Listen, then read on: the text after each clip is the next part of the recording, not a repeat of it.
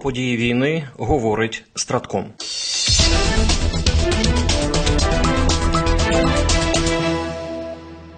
Президент України Володимир Зеленський заявив, що країна розглядає можливість зміни у своїй воєнній стратегії. Про це він сказав у інтерв'ю в програмі Зустріч з пресою на телеканалі NBC News. Він зазначив, що наші військові придумують різні плани, різні операції для того, щоб швидше просуватися вперед і завдати несподіваного удару по Російській Федерації. Сьогодні є а, ініціатива в наших руках. Так, два роки. Я думаю, що ви можете для себе уявити, що таке повномасштабної війни майже два роки, і втомлюються всі. Навіть техніка. Ви знаєте, що залізо не витримує, але тим не менш. Я пишаюся нашими воїнами, що вони міцні. Також нашим народом, який постійно допомагає, який мобілізован по своєму змісту, і якого дійсно ну потужне бажання перемогти.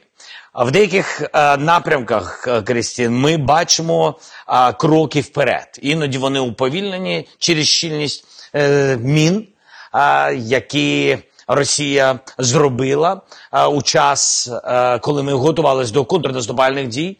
А в деяких напрямках у нас є складнощі з небом.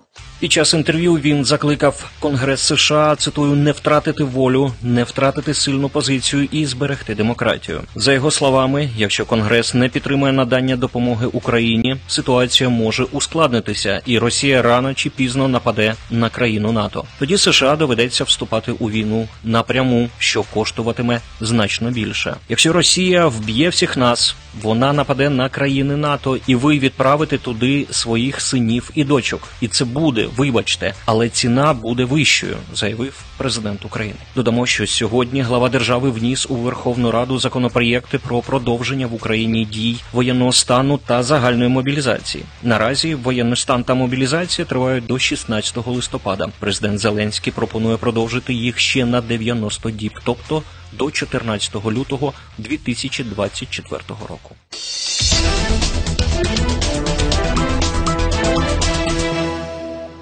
Пошкодження російського ракетоносія, який перебував на суднобудівному заводі Залив у Керчі, не дозволить йому нести бойове чергування. Про це заявила начальник об'єднаного координаційного прес-центру Сил оборони Півдня Наталія Гуменюк. За її словами, наслідки удару повністю ще не дорозвідані, але удар був потужний, вдалий і абсолютно законний. Нагадаємо, що 4 листопада в анексованому Криму лунали вибухи, оголошували повітряну тривогу. Пізніше командувач повітряних сил генерал-лейтенант Микола Олещук повідомив, що це українські пілоти завдали авіаударів по інфраструктурі суднобудівного заводу Залив у Керчі. Нагадує речник командування повітряних сил ЗСУ Юрій Ігнат.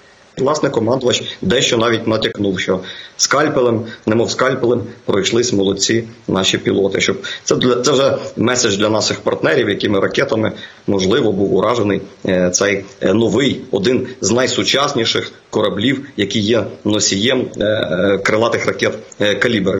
Ну, корабель навіть ще не брав жодних участі там в плаванні бойових дій. Він проходив якісь випробувальні роботи остаточні для того, щоб потім уже вийти в море і воювати проти нашої держави. Експерти впевнені, що мова йде про малий ракетний корабель Аскольд типу Каракурт, який може нести до восьми ракет калібр.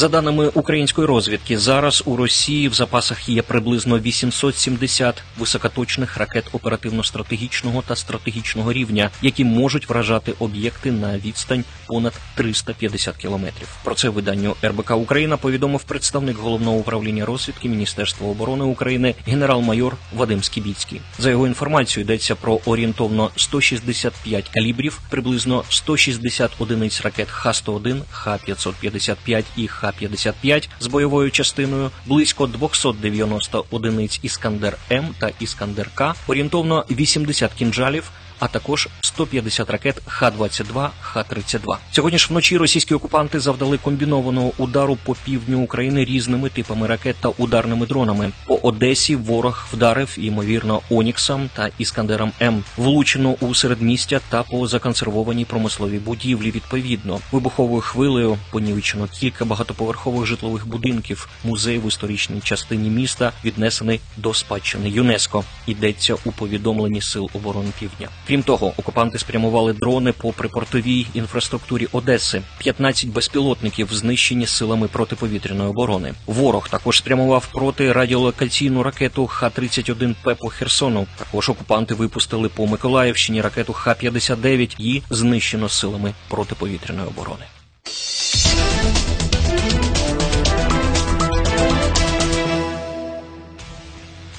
Міністр оборони України Рустем Умєров підписав наказ про затвердження концепції військової кадрової політики до 2028 року. Документ визначає стратегічне бачення розвитку військової кадрової політики у сфері оборони впродовж наступних п'яти років, як під час дії воєнного стану, так і в мирний час. Як ідеться в повідомленні Міноборони, головний акцент концепції гарантоване задоволення потреб збройних сил України в людях під час повномасштабної війни, інтеграції в євроатлантичний безпековий простір, взаємосумісність ЗСУ зі збройними силами держав-членів НАТО. Серед очікуваних результатів реалізації концепції переведення ЗСУ на військову службу за контрактом, заміна строкової військової служби інтенсивною військовою підготовкою громадян призовного віку, створення дієвої системи рекрутингу до ЗСУ та комплектація війська професійним і вмотивованим особовим складом, розширена співпраця між українськими вищими навчальними закладами та вишами держав-членів НАТО і ЄС,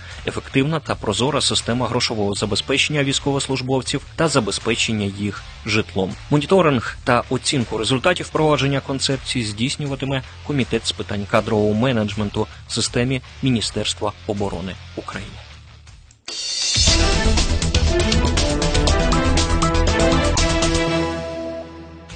Переможемо. Програма створена управлінням стратегічних комунікацій апарату головнокомандувача Збройних сил України. Thank you.